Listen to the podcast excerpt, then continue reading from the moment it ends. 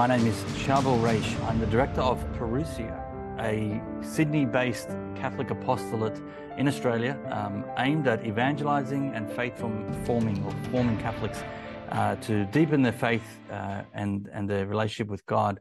Uh, we have a website, parousiamedia.com, and we've hosted many uh, virtual conferences in the past, and we have resources and speakers and podcasts, blogs, and all that. So I invite you to check out our website at parousiamedia.com. But I wanted to uh, thank uh, Ann DeSantis and Bill Snyder for the invitation for me to share about the Eucharist. And uh, the title of this talk for this Eucharistic Summit is How I Had My Encounter with Christ in the Eucharist. And so my encounter with Christ specifically happened in front of the tabernacle. And, uh, and I want to share a little bit about that day, that moment when I had my encounter with Christ in the tabernacle. Uh, you'll see that the word parousia, by the way, which is uh, behind me and, and the ministry that we run, it's a Greek word meaning presence. It means presence. And uh, this word in Greek, you would say it parousia, parousia, or parousia. Um, and it not only refers to presence, presence of Christ, but also the future presence of Christ in the second coming. And uh, I remember talking to uh, Scott Hahn, Dr. Scott Hahn, about this, and and you know the idea here is that the second coming of Christ actually isn't something we're waiting for in the future, but it's here with us now. And that second coming, by the way, is in every tabernacle, in every church around the world, the Eucharist. Um, so the parousia is here among us now. So we're actually waiting for a third coming of Christ, if that makes sense and how Jesus said, I wish I would be with you until the end of times. Well, he has given us this gift, and he is with us until the end of times through the Eucharist, through the parousia, the presence of Christ in the Eucharist. So let me d- dive in. I didn't appreciate this, to be honest. I was born and raised a Catholic, um, but as many may have already known my story, how Islam led me back to Christ, I drifted away from my Catholic faith and was heavily influenced by my Islamic friends.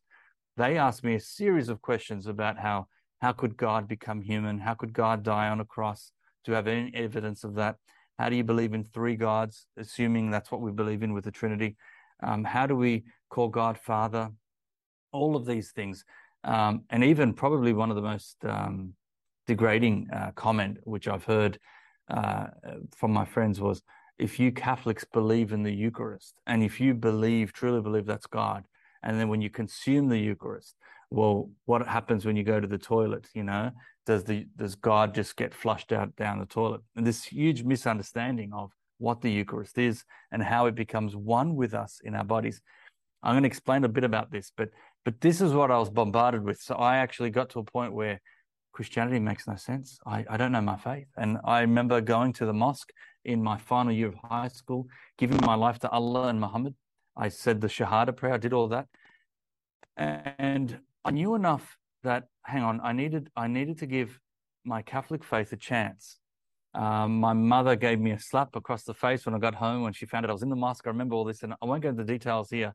That's uh, you know I encourage you. I've written a book on it, and if you wanted to check it out at a website, how Islam led me back to Christ. But I wanted to hone in on the moment when when Christ spoke to me, and I remember going to the church, St. Michael's Belfield, sitting at the back of this church, and looking at the box I even forgot the word tabernacle by then because um, I drifted away from my faith. And I remember the red light, and the red light symbolizes, as you know, Jesus is there, Jesus is present. So I thought, okay, Jesus, if you are really there, show me. And I asked him, Do you want me to be a Muslim or a Christian? Now, guess what happened? Absolutely nothing, dead silent. But wh- why do I say that? Silence isn't nothing. Silence is very powerful. I was silent before a box, let's face it, a box that I was guessing. I, was sort of half hearted. I wasn't sure if Jesus was really there. But a miracle took place when I was kneeling down at the back of this church, staring at that box. I was silent for 30 minutes. Now, I've never been silent in my life, more than one minute, let alone 30 minutes. And here I am staring at that box. The, the silence, God's voice can be heard in the silence. Now, I want to share with you what happened after 30 minutes, but just wanted to sit in that silence for now. Do you, do, do you, have you ever been in that moment when you can be silent, let alone silent in front of the Lord? And, and this is what I did for the first time in my life. 30 minutes in, I, I, I see a, a shadow on the door of the tabernacle, uh, appear to be a face, which I later discovered was the Shroud of Turin, the image of the Shroud of Turin. And then an interior voice, Charbel, are you going to give up all that I've done for you? And I knew that to be the voice of Jesus.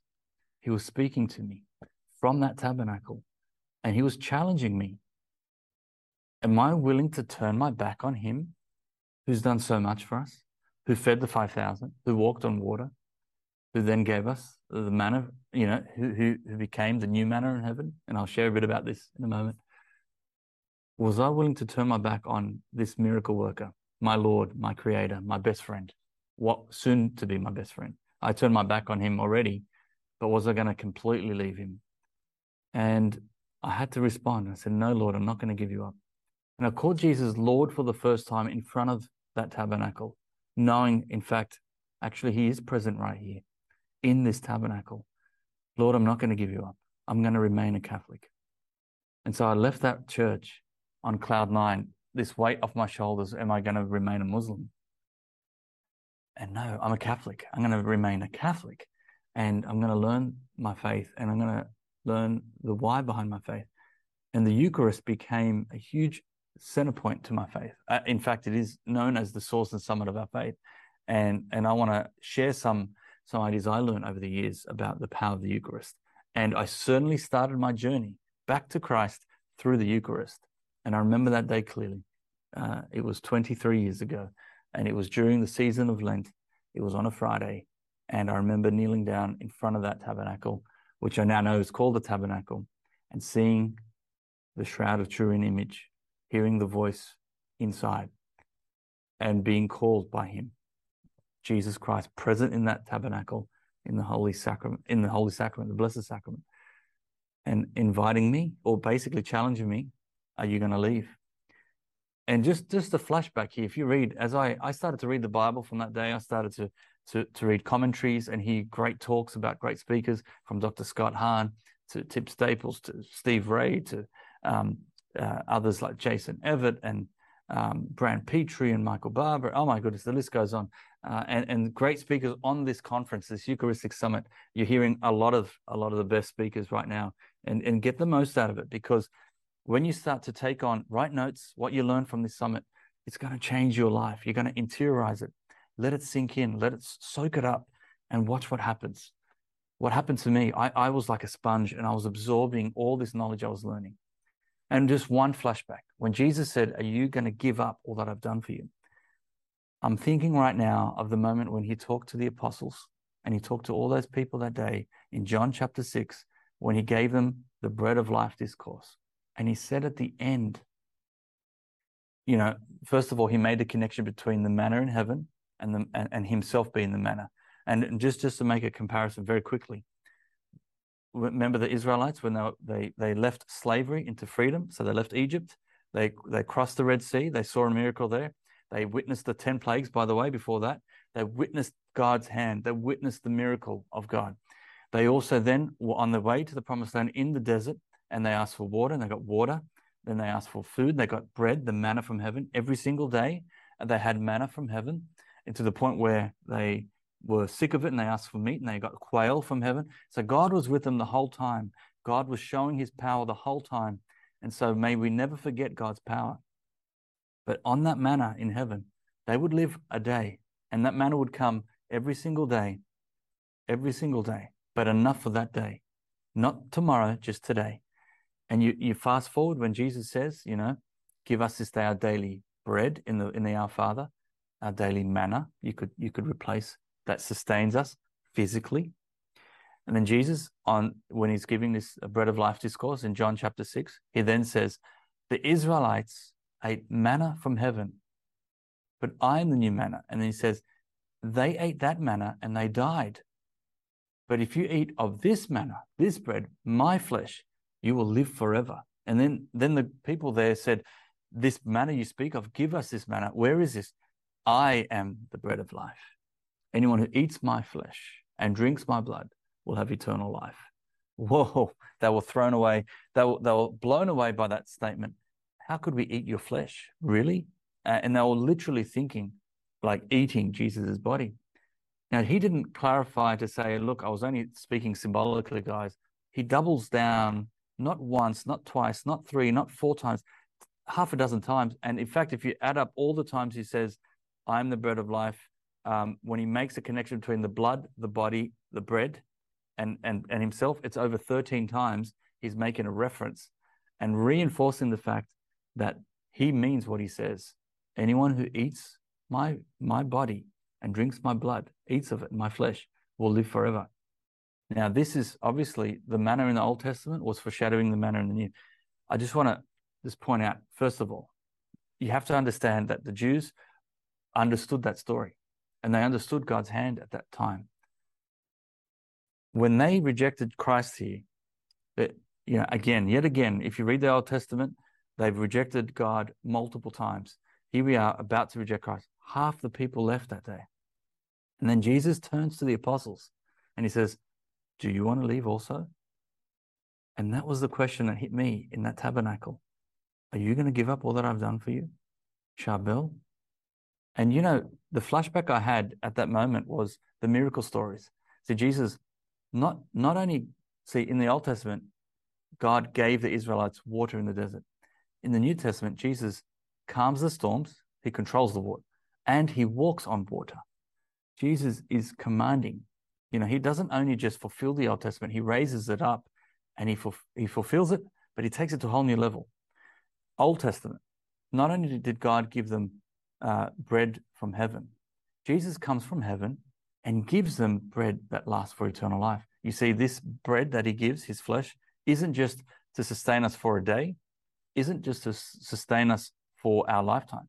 It's to sustain us physically, but yes, also spiritually, body and soul for eternity. It is eternal life. And so think about this. In every tabernacle, there is Jesus Christ, body, blood, soul, and divinity, right there present. Now, the tabernacle, you like, is a symbol. Let's go back to the Old Testament. The manna in the Old Testament, where was it kept afterwards? They actually kept a dish with manna inside in the Ark of the Covenant. The Ark of the Covenant, as you know, is a golden box. In that golden box, um, we have manna from heaven. But also in there was the Ten Commandments. And also in there, we have the rod of Aaron, the staff of Aaron. You've got three sim- symbols right there the word of God, which is the law of God, the Ten Commandments. You have the the staff of Aaron, which is who was a was a priest, a high priest from the priestly tribe of Levi. So we have the priesthood, and then we have the manna from heaven, and that manna was foreshadowing the the manna that will last forever in the Eucharist. But again, showing us how God performed this miracle to sustain and look after the Israelites. Three things: we have bread, we have priesthood, we have the word of God or the law of God. And in a box called the Ark of the Covenant. Now, have you ever thought, now Mary is known as the new Ark of the Covenant because inside of her womb has Jesus Christ. And in Jesus Christ, he is the fulfillment of all those things. He is the high priest who offered himself on the cross. He is the manna from heaven, which I just described, who will give us his flesh to eat and body to, and blood to drink to live forever. But he also is the Word of God, the Word made flesh in John 1 and dwelt among us. And so, not only then, if you translate the, old, the Ark of the Covenant in the Old Testament to the new Ark, Mary, but then the tabernacle, the tabernacle itself could be seen as the womb of Mary. But in that tabernacle, it's, it is an Ark of the Covenant. The tabernacle is a form. It also must be made of, of gold or precious metal and it is symbolic of the old ark. But Jesus now is present. The Holy of Holies is inside of that tabernacle. You see, may we never underestimate the power of Christ because he transformed my life that day when I just asked a simple question Jesus, if you are really there, show me. And I invite you to say the same thing. Go to the church next time you get a chance. Ask Jesus, stare at that box as I did, and ask, if you are truly here, show me. And just be silent and wait and wait and wait. And if you think you've waited enough, wait some more because it's in the silence. Jesus will speak. And you won't hear him through these ears. It's an interior voice. And watch what happens. Now, this is not testing God, this is inviting God into your life. And you're only going to hear him, you're only going to experience his presence if you let him in and if you listen. All the saints talk about this, all of the church fathers. Ultimate prayer is ultimate being one, this relationship being one with our Creator. And you don't get more unified than receiving Him, body, blood, soul, and divinity in the Eucharist. This marriage that takes place in heaven and at every Mass is God Himself coming down as one of us, dying and rising again. So in His glorified body, we receive the Holy Eucharist to become one. You see, you are what you eat. And when you receive Jesus, He knew this. You don't get more intimate than consuming food, and that food becomes one with your body. And when that food is the glorified body of Jesus Christ, the Creator, second person of Blessed Trinity, you are now a living tabernacle. You are now another Ark of the Covenant. You are imitating Mary as the new Ark. You are being one with Christ in this Eucharist. And you now need to go out and share this. And just closing with this thought when you go to Mass, I could say so much more on the Eucharist, and you're going to hear a lot through this this beautiful Eucharistic Summit. Great and great initiative. And thank you again, Ann Santos and Bill Snyder and, and everyone at Patchwork Heart Ministries. But when you go to Mass and you hear those words, you know, the Mass is ended, the Mass is ended, go go out, go in peace and love to serve the Lord. Um, in Latin, mass, missa, missa est. It, it, the mass, it, it, comes from the word the, missile. And what, what's the idea here? Missile what, why on earth are we calling this missile? What the root word from mass, missa, missile? What happens to a missile? It explodes, of course. But what does it ex- what what does it explode? What what's it's whatever's inside that missile, it explodes. It comes it comes out of that missile. And so we're called to become another missile. Get out there and blow up. What are we going to blow up with? Whatever's inside. What's inside? The Holy Eucharist. So if we can explode out there and be the real presence to people in the world, imagine the impact that's going to have on our culture. Imagine what that's going to have with our family and friends, our colleagues. Imagine what will happen when we just become those missiles. But first, inviting Christ in and then letting him explode out so he can reach to the ends of the earth through us because that's the way he wanted it. And so I uh, thank you for listening to this very short reflection on the Eucharist, how I had my encounter in the tabernacle. And I pray one day you will too. And at every Mass and every time you visit a church, if you, if you are doubting in any way, go and ask Jesus, help me, help me understand this, this truth more and invite him in and just watch what happens. You'll be transformed, transformed in the body and blood of Christ. God bless you. My name is Charbel Raish, um, direct at Parousia. I invite you to visit our website again, parousiamedia.com Thank you again to everyone at Patchwork Heart Ministries and enjoy the rest of this Eucharistic summit. May God bless you.